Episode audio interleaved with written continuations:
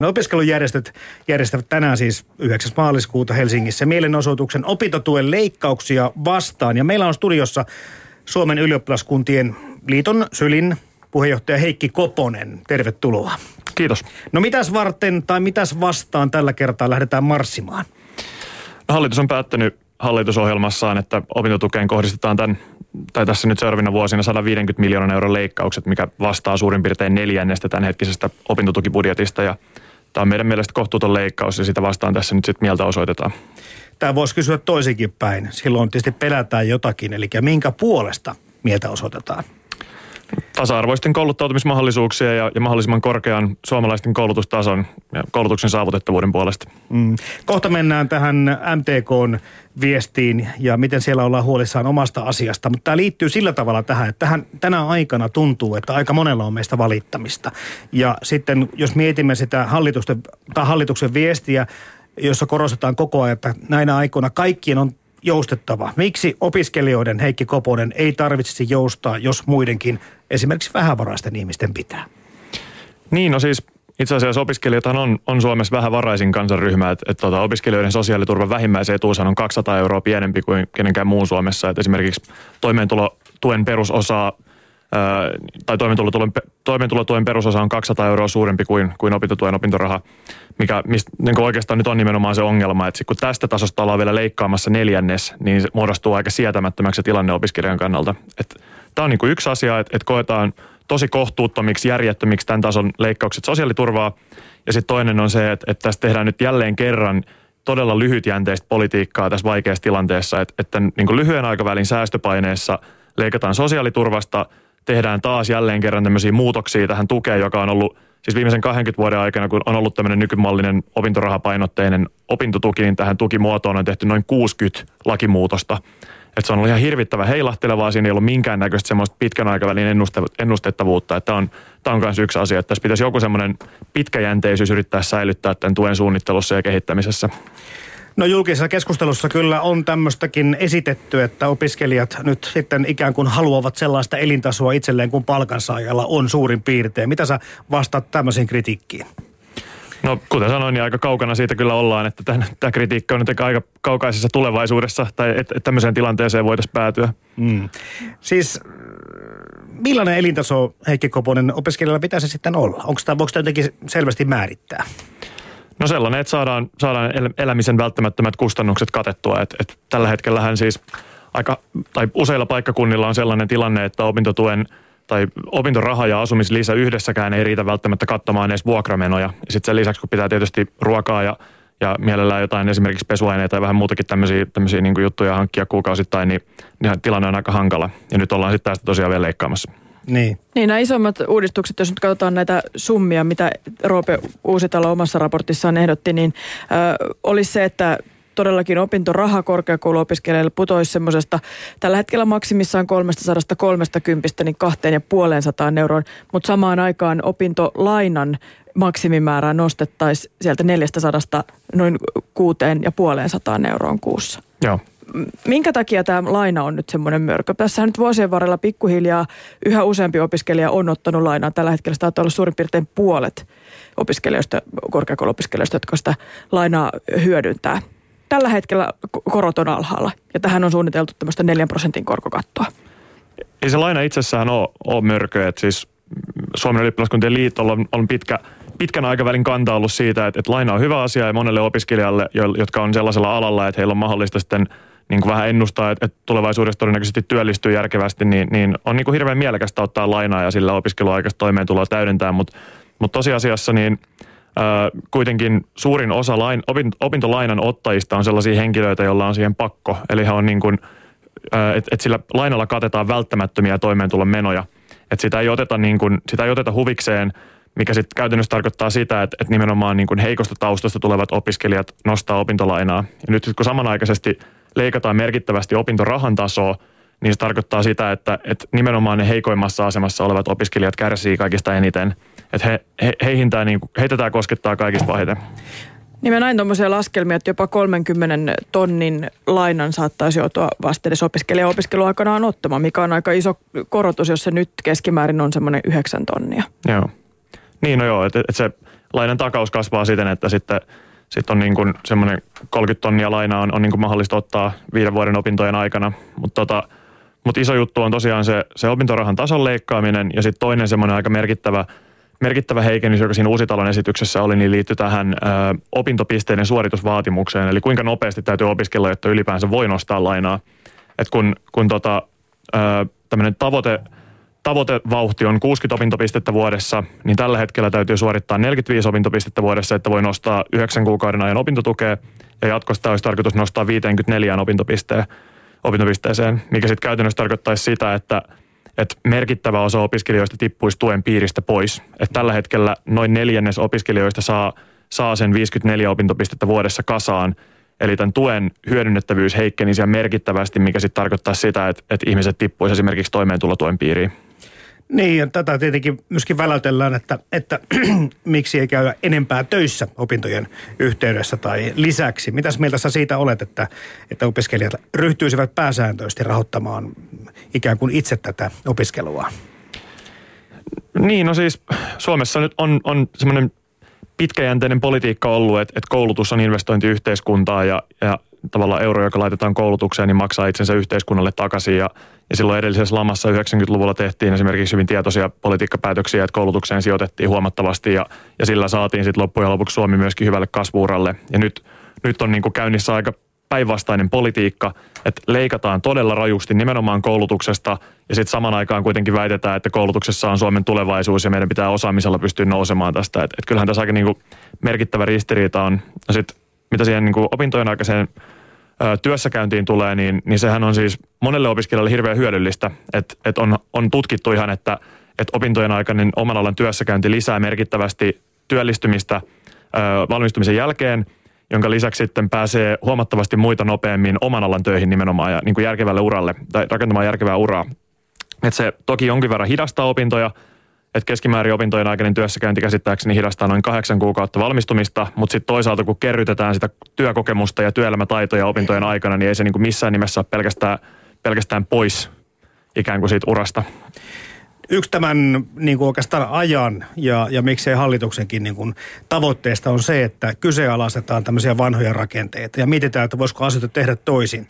Okei, silloin ymmärtää kritiikin kovasti, kun heikkenee ehdot ja tulevaisuus huolettaa, mutta, mutta keksittekö te, tai keksikö vaikka opiskelijajärjestöt tai muut tahot mitään niin kuin semmoista vaihtoehtoista mallia? Mit, mi, miten tämä opiskelu voitaisiin muulla tavoin rahoittaa nykyyhteiskunnassa? Niin, no siis tietysti Suomen ylioppilaskuntien liitolla on, on siitä linjaa, että pitäisi niin pitkällä aikavälillä siirtyä perustuloon yhtä lailla opiskelijoiden kuin kaikkien muidenkin väestöryhmien. Ja siihen sitten varmaan niin kuin vaaditaan monenlaisia askeleita ja se on niin semmoinen pidemmällä aikavälillä toteutuva juttu. Että et kohti sitä pitäisi mennä. Mutta kun meillä nyt kuitenkin on niin tässä lyhyellä aikavälillä tämmöinen aika toimiva systeemi, niin ei ole, ei ole niin mitään mieltä siinä, että leikataan ja tehdään toimintakyvyttömäksi sitä nykyjärjestelmää ennen kuin päästään siirtymään sit siihen pitkän aikavälin hyvään järjestelmään, eli, eli jonkinnäköiseen perustulosysteemiin. Mitä se, niin Heikki Kuponen, kerro vielä, että mitä se niin kuin opiskelijalle konkreettisesti tämä perustulo, miten se auttaisi? No se auttaisi et, et, siten, että riippumatta tilanteesta olisi oikeus jonkinnäköiseen perustoimeentuloon. Et perustulohan liittyy se ajatus siitä, että, että työssäkäynti on aina kannattavaa – ja että siihen ei tämmöisiä samanlaisia tulorajoja liity kuin esimerkiksi ä, opintotukien tällä hetkellä, että, sit, että, että opintotukeen liittyy sellaisia ongelmia, että nyt siellä on, ä, jos, jos ylittää tulorajan, niin voi olla jopa niin kuin yli 100 prosentin marginaaliveroaste, mikä tarkoittaa sitä, että, että tienaamalla hiukankin enemmän, niin tosiasiassa jää vähemmän käteen, käteen sitten loppupeleissä. Että tämän tyyppisiä ongelmia sillä sitten pystytään ratkaisemaan. Mm. Se ei välttämättä edistä niin kuin opintojen nopeutta mutta se tasa-arvostaa taas sitten sen porukan ikään kuin opiskelumahdollisuudet. Joo, juuri näin. Ja sitten se, se, että millä opintoja saadaan sujuvoitettua, niin on, on niin kuin tiiviimpi yhteistyö korkeakouluja ja opiskelijoiden välillä, että löydetään niitä semmoisia rakenteita sieltä opinnoista, jolla, jotka niin kuin estää tällä hetkellä sujuvia opintoja. Et siellä on esimerkiksi tämmöisiä, että, että joitain tenttejä järjestetään vain kerran vuodessa. Jos satut olemaan sairaana siinä tenttipäivänä, niin sitten sanotaan, että tervetuloa vuoden päästä uudestaan, jolloin opinnot taas viivästyy. Tämän tyyppisiä juttuja pitäisi purkaa.